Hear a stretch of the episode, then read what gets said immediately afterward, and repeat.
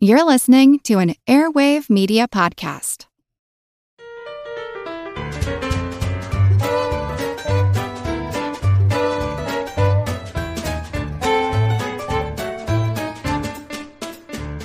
Hello to all you excellent, erudite, educated, eggheads, eager, and excited to escape ennui. Welcome to Good Job Brain, your weekly quiz show and offbeat trivia podcast. I am your constantly curious co-host, Chris. And today, you're listening to a very special bonus episode. This is being released at the same time as your regular episode of Good Job Brain. And this special bonus is all about escape rooms. And that is why we have brought on a special guest for you. She is a writer, an artist, a professional puzzle maker, and she designs and runs escape rooms and other types of immersive environments as well. And she is... Laura E. Hall. Hi. Hello, Laura E. Hall. Hey. We are bringing you on now. We're doing this now because you have just released a brand new book. Can you tell us about that? Yeah. So the book is called Planning Your Escape, subtitle Strategy Secrets to Make You an Escape Room Superstar. Yeah, the book is basically an introduction to the history of escape rooms. It kind of goes through the whole genre and history of immersive and talks about like why people play and what compels us to come together in sort of real life spaces and that kind of stuff. And then it also is a primer, if you've never played an escape room before, that teaches you like how to solve puzzles and how to recognize codes and the kind of things to expect when you're going into a room for the first time. So there's a little something for everybody in it. So before we get too into things, and I want to come back to the book in a little bit, this is a little bit of surprise for you. We always kick off episodes of Good Job Brain with a general trivia segment, which is called Pop Quiz Hot Shot. Oh boy. And since I'm the only one here and I have the random Trivial Pursuit card, Laura, you are the contestant. How are you feeling today as far as answering some Trivial Pursuit questions? Let's give it a shot. Let's do it. So do you do a lot of trivia? Have you done pub trivia, things like that? I do. Yeah, that I do crosswords a lot of the time. I switch. I think there's a little bit of overlap in the need for general knowledge with that. So yeah, as long as it's not a sports question, that is something I'm trying to beef up on. I never know it. So yes. So that was one of the things. So when Karen, who's the host of Good Job Brain, when she and I started our pub trivia team, we did pretty good. Except whenever there was a sports round, we would always put up a 0, right? Just a 0. As we sort of secretly started building this team, the first person that we added was Colin, who was another co-host of Good Job Brain, and he was Karen's coworker at the time, and he was a sports guy. So we're like, awesome. You need a sports guy, get on the team, right? And we went from 0s to 10s. We went from 0s to 10s every round. Fantastic. Because he really knew his sports stuff. So you do. So you're right. You're either a sports person or you're not a sports person, and you got to bone up on it. Yeah. I don't think there's any sports questions here, so you're in good shape. So here we go for your blue wedge. Okay. Which airport's international code is CDG? Oh no. CDG. Pass. I don't know. No, I'm going to help you get there. It's named after a person. Oh, Charles de Gaulle. Yes. So yes, that's it. Charles de Gaulle. Great. Or Paris. Paris, yeah, Charles de Gaulle. Okay. Yeah. So you got it. There you go. Pink wedge, which star of the 2015 film Burnt played a similar bad boy chef 10 years earlier on the TV show Kitchen Confidential? That's a fictional? Yeah, sorry. So it's a weird question. This is how it's phrased, but you're right. It's a weird question because Kitchen Confidential was the book that became a series by Anthony Bourdain. Oh. Gosh, I have no idea. Yeah, no idea. So, it's Bradley Cooper. Oh, okay. It was Bradley? I know, right? Huh. See, we're learning stuff. I am learning. Yeah, I didn't know that. I love learning. I do. This is all. I'm filing this away. So it's Bradley Cooper. Rocket Raccoon played Anthony Bourdain. Okay. Yellow wedge. Who? This. I'm sorry. Who was Ross Perot's running mate in the 1992 presidential election? Oh shoot! Right. It's not Dan Quayle. But I know that from Animaniacs. That was, I'm not going to lie. Of course. This is tough, and I vaguely sort of remember this from '92 when I was 12 years old, and I was like, oh yeah, okay, sure. I feel like I'm just on the generational edge of not having the actual memory of it. Who was his name? Right. It is Vice Admiral James Bond Stockdale. Did not know that one. I hadn't thought about that since 1992 either. All right, let's go with Purple Wedge. Which eccentric poet friend of Shelley would not allow any of his numerous romantic conquests to eat in front of him? That's got to be Byron. Bingo. Okay. Lord Byron. Great. Yes, would not allow any of his numerous romantic conquests to eat in front of him, but he made an exception for champagne and lobster, saying they were the only becoming foods. Okay. How about that? All right, Lord Byron. Green Wedge. How about this? The cacao tree, whose botanical name translates to food of the gods, produces a bean used to make what? Chocolate? Yes. Yeah, okay. Cocoa or chocolate. A little bit of extra trivia in here. The beans from a single tree produce less than a pound of chocolate a year.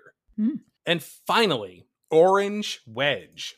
What signature piece of clothing by Diane von Furstenberg celebrated its 40th anniversary in 2014? 40th anniversary in 2014. 40th anniversary. Signature piece of clothing by Diane von Furstenberg. The wrap dress. The wrap dress! I did know that one. That's it! Yep. All right. Nice job on that one. Whew. Fantastic. All right. Well, excellent job on that one. Very good job to your brain. Thanks. So let's get into it. We've got you here. Describe an escape room. How would you describe an escape room to somebody? Sure. An escape room is usually a physical space that you enter into, usually on a team. There's like a timer going. That's sort of one of the constraints. It's often an hour, sometimes a little bit more or less, depending on the size. Everything in the room is a clue or a puzzle to be solved, with the eventual end goal of reaching the end of the puzzle, which used to be would literally escape the room. Like there's like a key to the door. Nowadays that has evolved beyond that. So there's more like you're completing a bank heist, or you're freeing somebody from prison, or they, you know, there's some sort of like other defuse the bomb style end goal. That's the basic form of them typically. You have your escape room company, that's in Portland, Oregon, right? Yep. Meridian Adventure Company is the name of it. Yeah, Meridian Adventure Co. is our company here in Portland. Yeah. As we're recording this, we are still in COVID times. You've not been running any escape room. We actually do have an online game that we just launched called The Traveler's Guide to Little Soderbergh. There's a couple of different types of digital escape rooms if you're looking to play one. One of them is called an avatar game. I have this physical room. I'm placing a person in it, and you're controlling them like a first-person video game, essentially. You say, oh, pick that thing up over there. Hey, can you please look at this? And, so you're controlling the avatar. But it's played by a person. That one, yeah, that type, right. That style is. And then there's also just straight virtual, which is the kind that we have.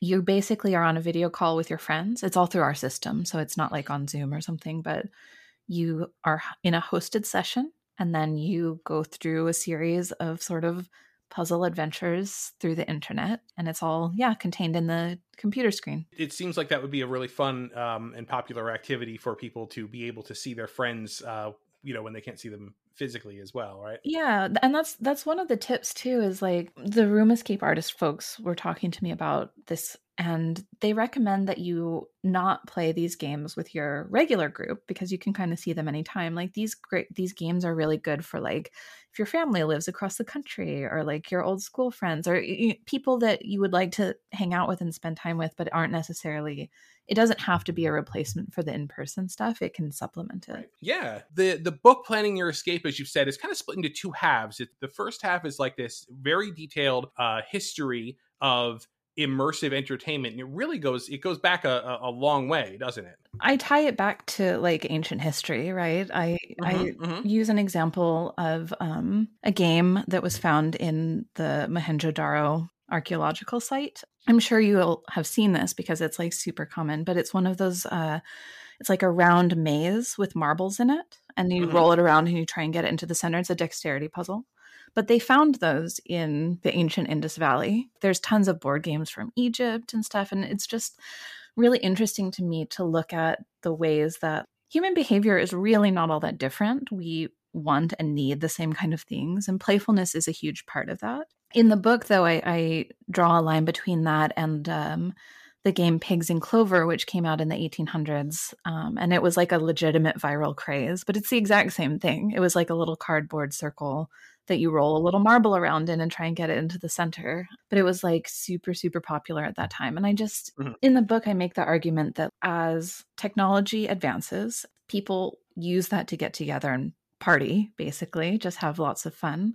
And inevitably gameplay is happening at that time. But it, you know, it's also a way for people to find that their power is in groups, right? So there's like a lot of political organization that happens around that. So I just thought that was really like an interesting thread that goes through it. The other flip side of that is that the thing that is pretty consistently developing those advances is the military. So gameplay in the military is pretty inextricable. And so that's sort of the gist of the historical stuff. It's that makes it sound maybe a little more dry, but the kind of thing is like anytime you build like a road, somebody puts an amusement park at the end of it, essentially. So that's what the history stuff goes through. And just the idea that like escape rooms are this very novel 21st century sort of form of entertainment that we only started hearing about over the last like 5-6 years or so, but they have these actually very ancient roots. They didn't just sort of come out of nowhere. Yeah, exactly. There's like Elizabethan LARP examples, you know, so people have always wanted to kind of like go into a cool environment and play around in it, you know? Yeah. And I mean, that's really the a lot of the appeal is sort of going into that, you know, spending that hour and a half, you know, in this carefully constructed space that is full of mystery and entertainment and is not real life. Right. Yeah.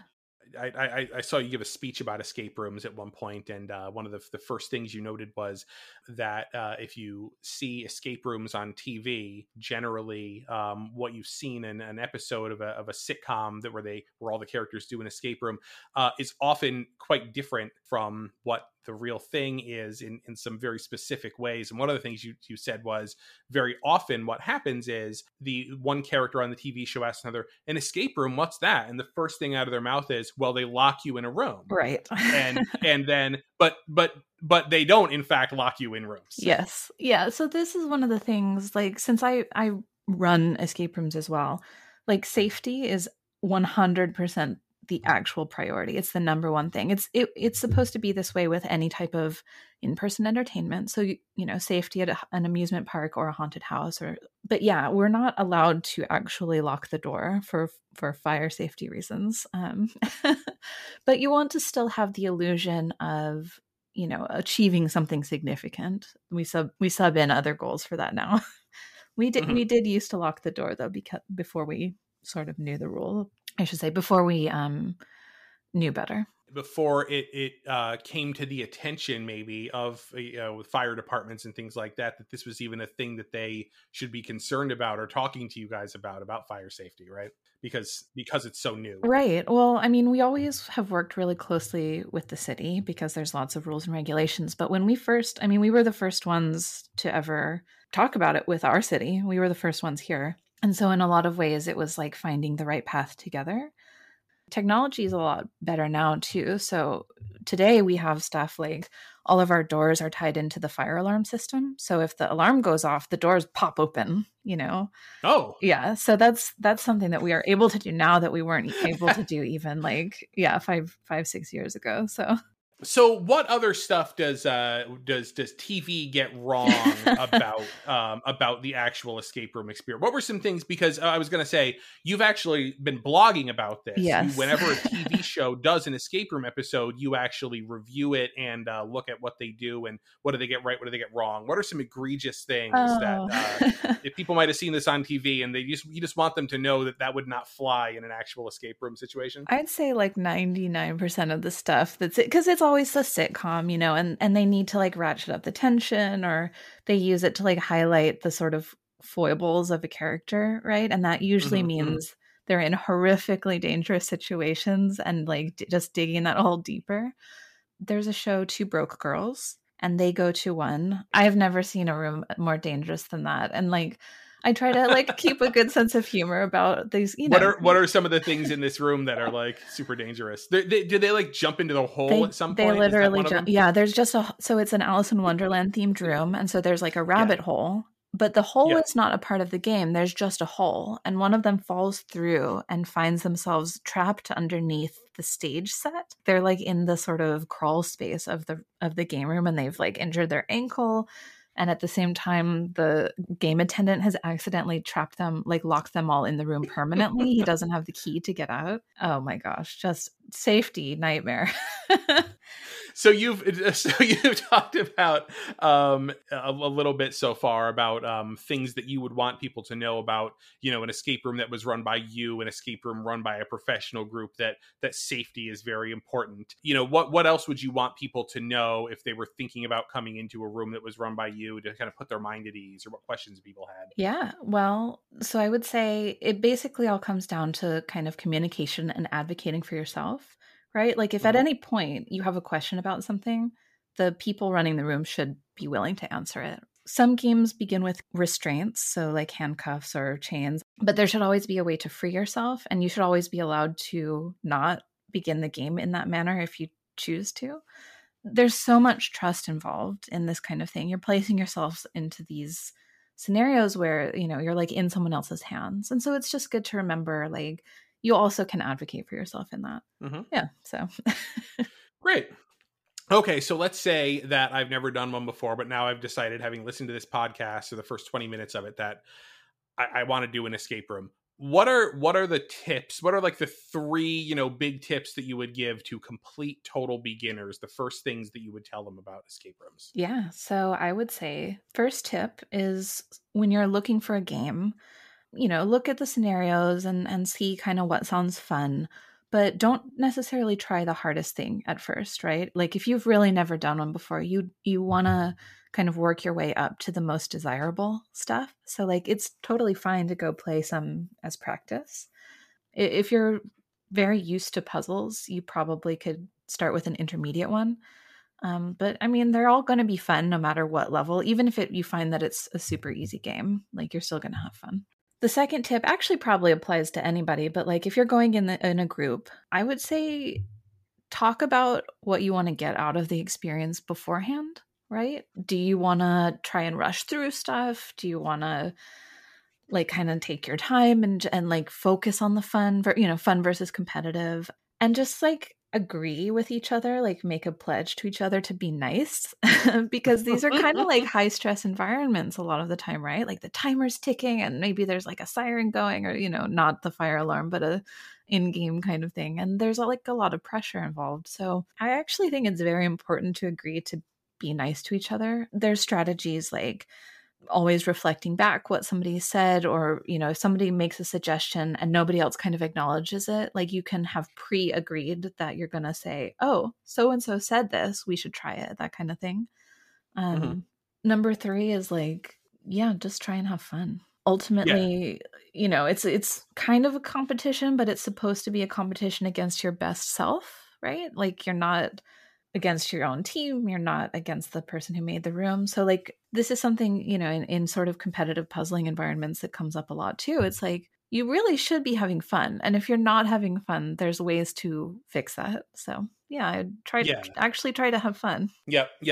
When my group of friends and I like did our first escape room, once we came out of it, that's when I think we started realizing a lot of the things that we needed to do to succeed, because we had not done those things. Yeah. And, you know, just in terms of like being very organized, go in and look around the room, talk to each other. Yes. Like everybody shouldn't be going in silently, sort of looking at everything around the room and just thinking about it to themselves. They should be calling stuff out. Yeah. So you have this perspective of, you run escape rooms, which means that you will spend a day and watch 6 different teams of people maybe cycle through the same room, you know, over and over and over. What are some common things that you see people do to ruin their chances of winning the game? Finding something and then not telling anybody about it.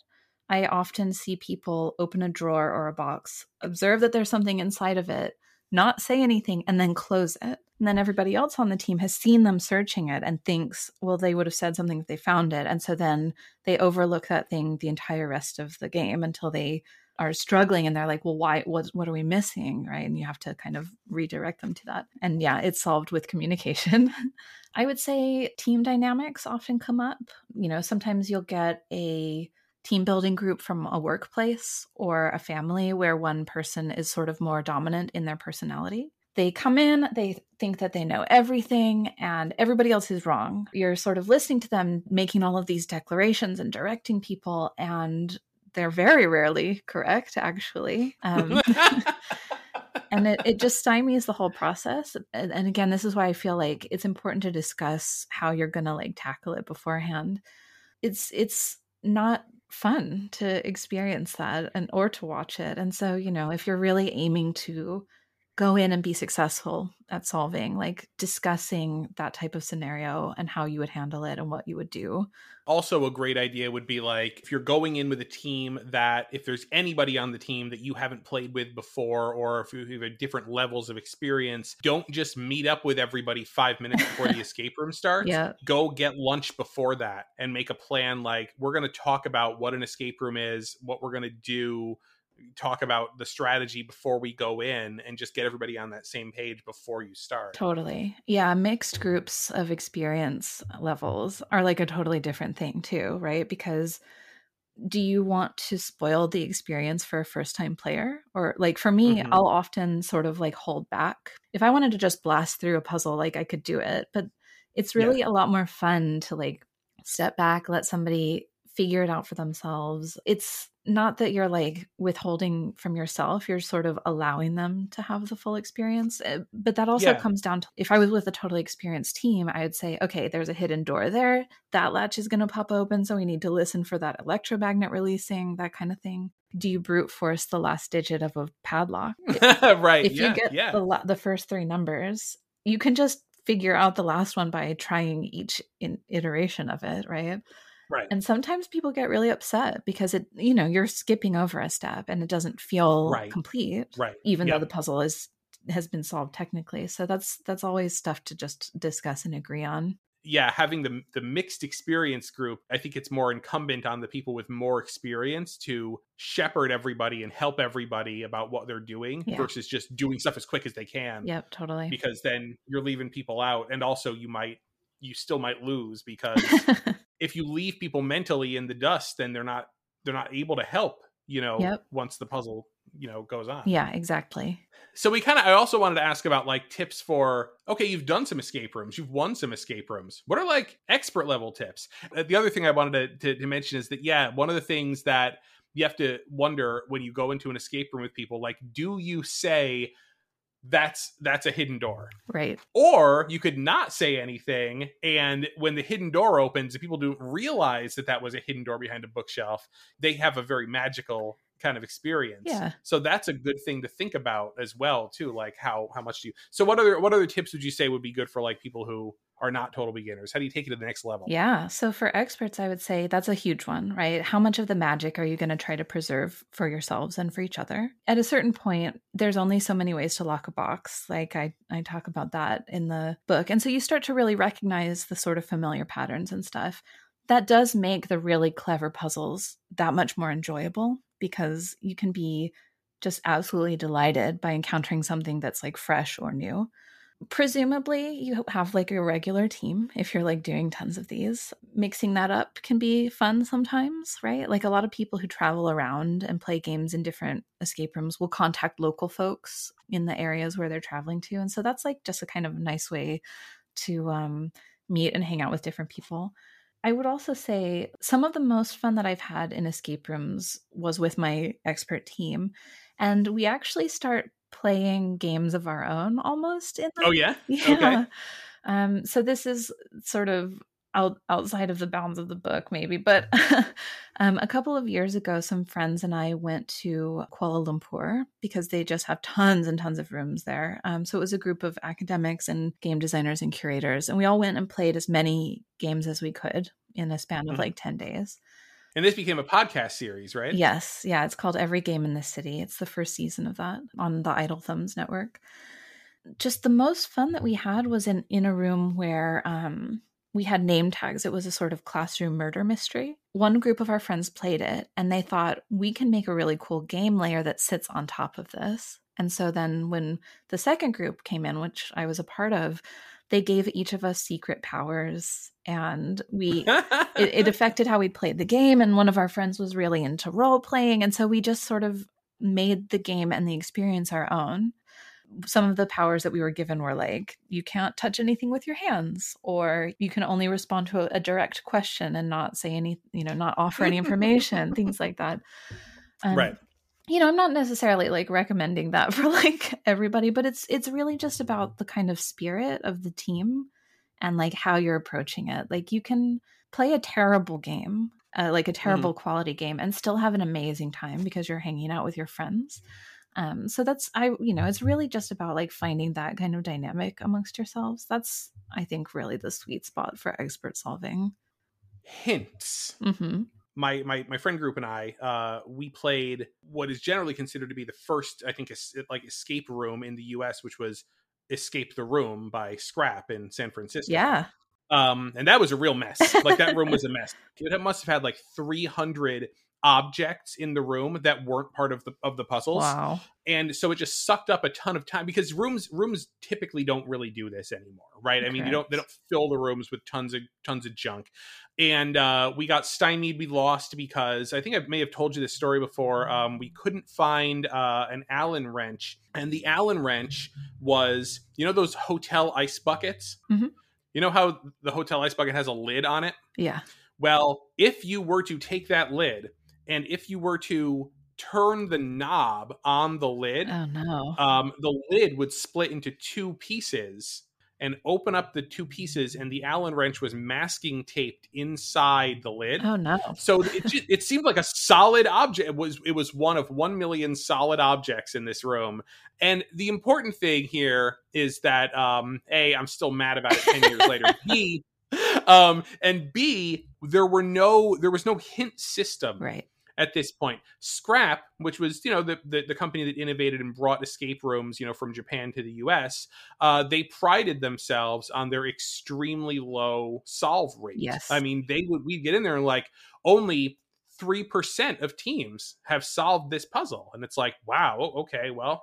Yeah. But there was no system where you could ask for a hint, but that's very different now. Rooms really are expecting players at this point to ask for hints, yeah? Yes, definitely. Yeah, I'll say one of the only rooms that I've ever failed was a scrap room, and it was for a similar sort of twist reveal at the end that I am also still mad about it.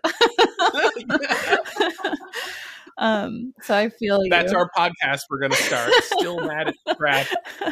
I mean, I love their games, but yeah, hints really are actually designed to be taken. And I think that's probably something that's not that obvious if you haven't played a game before, right? Because in a lot of scenarios, hints are penalized, right? Like in a video game or something. Right. Yeah. You might lose points for it or something like that. Yeah. And we had escape room experiences where I think, sort of like in the middle, it was like, oh, well, we'll give you a hint, but then you didn't win. Yeah. We're not going to put you on the wall of fame, or we're going to add time. And if you take too many hints, you lose, right. So it was kind of like, well, then we're not going to take any hints at all out of kind of pride. Yeah. But again, that's sort of not how it is now. Right. Exactly. But it's also like, again, what experience are you choosing to have? Right. It's fun to be on the leaderboard, but also it's fun to solve the game in a good feeling amount of time. Frustration isn't fun. This is one of the places where like my perspective running the games, I think, helps a lot, because for me, I want every puzzle to get solved. I want people to be able to have that feeling of triumph over that thing. And so hints often are not just like, yeah, here's the answer. It's like, try looking at that thing again, or you're very close, keep going, right? I just want to like nudge people just enough so that their brain can make that connection. That's something that I recommend in the book. Like if you are wondering, like, am I just wasting my time, or am I even remotely close? You can ask for like a confirmation of that. You can say, am I on the right track? or, you know, if you're entering a combination lock that just like won't go, you can say like, can you confirm that the answer is correct? Just get a little bit more information that will help you on your way. Right. So not like solve this puzzle for me. Yeah. It doesn't have to be that. You know, you could ask for a hint in a way where maybe at the end, you don't even remember that you had asked for a hint at all. Exactly. So yeah. It's a time-based game. And so saving time is really kind of like the most important strategy. You know, if I'm like working on something for like 5 minutes or so, or if I'm watching somebody work on something for 5 minutes, that's when I say, okay, I'm wanting a hint, but I will leave it for like 1 or 1.5 more minutes. Yeah. Most of the time people will get it, but if they're not, that's about the point where they're getting frustrated. And right. And so that's when you really want to like make sure that you're on the right path or something, because the time wasting part of it, you know, you don't want to be spending 10, 15 minutes on something if you only have 60 minutes total. You're probably going to have more fun if you took that hint, got over it, and then win. Exactly. With having taken a hint versus I burned 30 minutes on one puzzle and now we're getting booted out of the room. We didn't even, you know, get very far. Yep. It's like, what's going to be the better experience for you? Yeah. Now, this gets really important. Before you go into the room with that team, one of the things you got to work out amongst yourselves is, when do we ask for a hint? Who can ask for a hint? Do you have to confirm to the rest of the room before you ask for a hint? That sort of a thing. Yeah, exactly. I mean, I think it's helpful to get a read on the room. You can say, you know, 2 more minutes on this one and then I'm going to ask, right? So you can like put a timer on it, for example. You do get tunnel vision sometimes when you're like, I feel it. I'm so close, right? That's also kind of on the game monitor, whoever is watching you, to just confirm, like, just keep going or whatever, right? To not just sort of reveal it. They should be watching you and sort of crafting that to match your experience as well. One of the things is, so when we first started doing scrap rooms, the way that they did it is they sold you an individual ticket. Right. And they just combined you with random people and put you in the room. And that's just a recipe for disaster. Yeah. Because not only can you not communicate with your team, you're not on team with anybody. It's just all different groups of people doing stuff. But very quickly, the escape room business switched over from selling individual tickets to selling, because at first when we would be like, okay, listen, we're buying out the room. We're going to make sure that nobody is in that room that's not with us. Yeah. And but that's now the standard. Now you just buy the room, right? But there are still some escape room situations where you might find yourself paired with randos, right? Or you might be with the family that's got the dad yelling at the kids, but then it's you also, you know, standing on the outside of that. Yeah. So have you played games with strangers and had to come up with like, well, how do I on the fly work with people who I don't even know? Yes, definitely. So I would say generally that has changed as the industry has evolved. Just exactly what you described. Like at first it was just about throughput. So it's like, if we can just make a huge room and there's 10 people in there, we want to sell every single ticket for this slot. And it's going to be kind of good luck to everybody in there. But most rooms probably are going to be private bookings now, especially post-pandemic or during pandemic or whatever. That's almost certainly going to be like an across-the-board change. That said, I've definitely been in situations where I'm like, we've kind of solved everything and we're just sort of like watching somebody that we don't really know trying to do something. And I'd say the best situation for that, or the best scenario that you can do, is like just say, do you want to swap out? Or like, can I have a look at it? Do not, which I've seen happen, go over and just take it out of their hands, you know? Oh gosh. Yeah. I mean, you feel like you shouldn't have to remind people of that kind of thing, but then you see it happen and you're like, ah, yes. Okay. Yeah. Politeness. Yeah. Yep. It's the same kind of thing though. I mean, like most people who go are like, they want to get out too. They want to solve it too. So I think generally people are like pretty willing, even if it's like a little awkward at first, to get into that flow. I'm going to call out one of my friends because we went into a room and there was like a music-based puzzle that was like, it had like a glockenspiel or something like that. And immediately one of my friends is like, my husband has perfect pitch. Right. So, you know, let him do this. I'm like, there is no way on God's green earth that this puzzle requires somebody with perfect pitch to come in and solve the puzzle. Like it's got to be solvable by just regular people off the street without special knowledge of You might need to use the periodic table of elements, but you definitely don't have to memorize the periodic table of elements before you go into a room, right? Yeah, exactly. So that's the kind of situation where pattern recognition and like kind of knowing generally how things are encoded comes into play, because rooms should not require external knowledge. Like,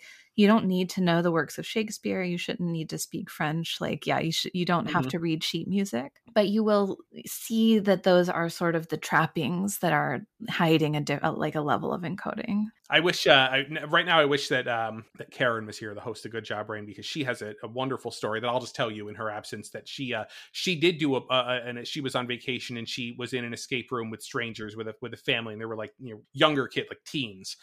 So there was a cassette tape player in the room. So they had no idea what that was. And so she had to actually show them how to load a cassette into the cassette tape player. So for them, that was a puzzle. And what ends up happening is, I think it was like an 80s themed, sort of room. And she pops the cassette tape in, closes it, pushes play, and immediately the cassette tape starts up and she hears the guitar riff, like da da da da da, and she yells at the teens, "Quick, dial the number 867-5309 on the telephone." And if the teens weren't already confused, now they are extremely, what is this lady talking about? How did she listen to 3 seconds of a guitar riff and tell us what telephone number to dial on the telephone? The older people listening to this podcast understand the reference. The teens, look it up, I guess, or ask your parents. But yeah, so that had happened to her. That's an example of, I think, a wonderful, magical thing happening in an escape room. Do you have a great story of like something you did that you felt really great about yourself, or it's just something wonderful that happened where? Oh gosh, that's a great question. So most of the time I'm just playing with my partner, right? Like we try and book two player games, even if it's like generally intended for a larger group, just because it's fun. Yeah. I can't think of any like particular individual moment, but like when he and I are like in that flow state together, because we have like the shorthand of our relationship. We know each other's solving strengths and weaknesses and stuff. So we can just communicate like mind meld style. Yeah. Yeah. Yeah. It's a tricky question, because a lot of the time when you play games, like you kind of feel like, oh, I don't think I did anything. Not really. Right. But in truth, you totally did. Everybody's contributed to it. And, so I'm like, you know what? Honestly, if you were in that room and you played well and you looked around and you found stuff and you helped everybody get everything together and you were pleasant and you didn't yell at anybody and you encouraged people and you were fun to be with, then you helped everybody solve all the puzzles because you created the environment in which they were going to thrive, instead of doing what I do and create the environment in which everyone has to kill me at the end because I'm yelling and flustered so much.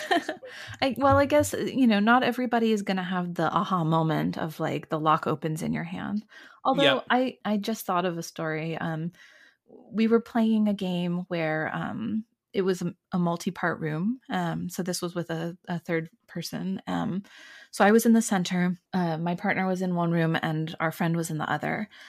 And I could see this was the final puzzle, and it had to do with like color combinations and flipping switches on the thing. And I was just like, we are going to nail this. Right. And so I was just like taking notes and working it out while everybody was sort of solving stuff. And so then when it all finally came together in the end, I was like, y'all, I got this. And we just, we nailed it, but it was for like a really triumphant narrative moment too. And so like to be in that, like it was a magic themed room.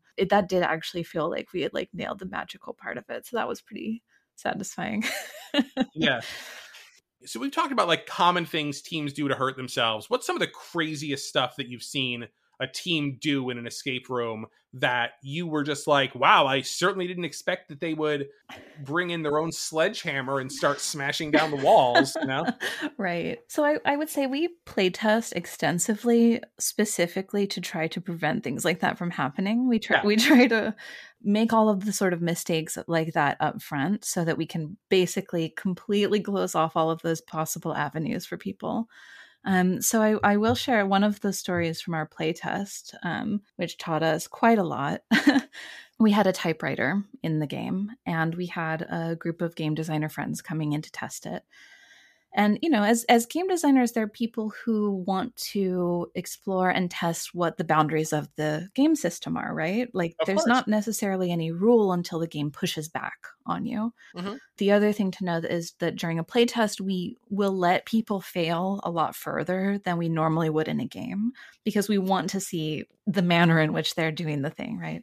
Yeah. So they're in the room, they're playing around, and they say, oh my gosh, a typewriter. Okay. Oh, geez. Take out the ink strip in it, the ink tape. And they're like, it's going to be printed on here. They'll have, you know, as if the character had typed whatever the message was, and it will be imprinted on the ink, the tape part. But they're holding it in their hands and unfurling it, and they're getting inkier and inkier and inkier. And we were like, okay, we actually have to intervene at this point, because that was very much not the puzzle. Anytime you are being given a warning up front, right? Like, don't put your fingers in the sockets, don't unscrew light bulbs. Right. There's a it's not like wink, wink, nudge, nudge. Yeah. Don't stick a paperclip into the socket kind of thing. It's like, no, really don't do it. Yeah, there's a story behind the warning, basically. Yes. If you didn't mention this in the book, I wouldn't bring it up now, but you do mention wearing comfortable clothing to these, because you may, I mean, even if it's not like athletic, even if you're not going to be jumping over, you know, laser beams and things like that, which I have been in escape rooms where they wanted us to jump over laser beams. And two of us were pregnant. Oh boy, and we didn't win that room. But even if you're not being asked to actually do sort of athletic or physical things, you might be standing on your tiptoes, looking around a corner, getting down onto the floor, looking underneath things. So you mentioned clothing. And specifically called out, make sure that your pants do not like ride down your butt when you crouch down, stuff of that nature. I've seen a lot of butts in my time. That's very common. The tip for clothing in general, though, is like, the ideal state that you're in is a flow state, right? Like, you forget what you're doing and you kind of forget the needs of your body at that time. The way that I kind of learned this personally was one time I was playing the game Two Rooms and a Boom. You stand on two sides of a room, and like, there's kind of a lot of moving around back and forth and stuff. And we played game after game after game of this thing, and it was on a concrete floor, but we were like so swept up in it, and it was so much fun. Right. And the next day I was like, I cannot walk. It was like brutal. And so that just was like a really good reminder to myself. Like, when people are in a game, they're like standing up the whole hour or hour plus even. Yeah. You know, there's a lot of movement you shouldn't really be asked to like climb on furniture or go up ladders or, you know, but there can be crawling, there's crouching, reaching, that kind of stuff. It's probably better to wear something that you can move in, and like, do me a solid as the person watching and cover your butt. Like, that would be yeah. If you take anything away from this podcast, it is that Laura Hall has seen your butt, and she didn't want to, and she would rather not have. Yeah. And so let's take some steps to make sure she doesn't have to see it anymore. That would be a kindness, definitely. Yes. Laura, thank you so much for joining me on this very kind of experimental episode of Good Job Brain. This is our first like one-on-one interview episode where we talk to an expert about something that they are an expert in, and I hope everybody loved it. I definitely really enjoyed this conversation. The book is called Planning Your Escape and your name on the front cover is L.E. Hall, like J.R.R. Tolkien. Yes, exactly. Yes. It's available now. It's the perfect holiday gift, I think, for the puzzle fan in your life, the escape room fan, or just buy it for yourself. Laura, where can people find you if they want to know more about all of your various endeavors? Yeah. So my personal website is lauraehall.com. I'm also Laura E. Hall on Twitter. You can check out our escape room if you are ever in Portland or want to play our online game. That's meridianadventureco.com. And both of those sites link directly to places to purchase the book as well. Yeah. So, okay, that's our show. Thank you, Laura, for joining me. Thank you all for listening in. You can find us on Apple Podcasts, Google Podcasts, Spotify, Audible, and all podcast apps, and on our website, goodjobbrain.com. We will see you next week. Bye. Bye.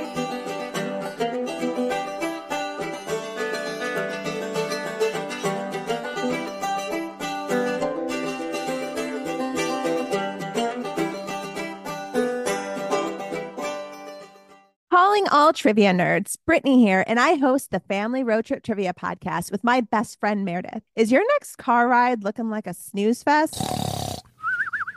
We've got the cure. 3 rounds of awesome trivia every week. Harry Potter, Disney, science, sports, you name it. No more silent car troubles. The Family Road Trip Trivia Podcast. Connect, laugh, and learn with your kids, big and small.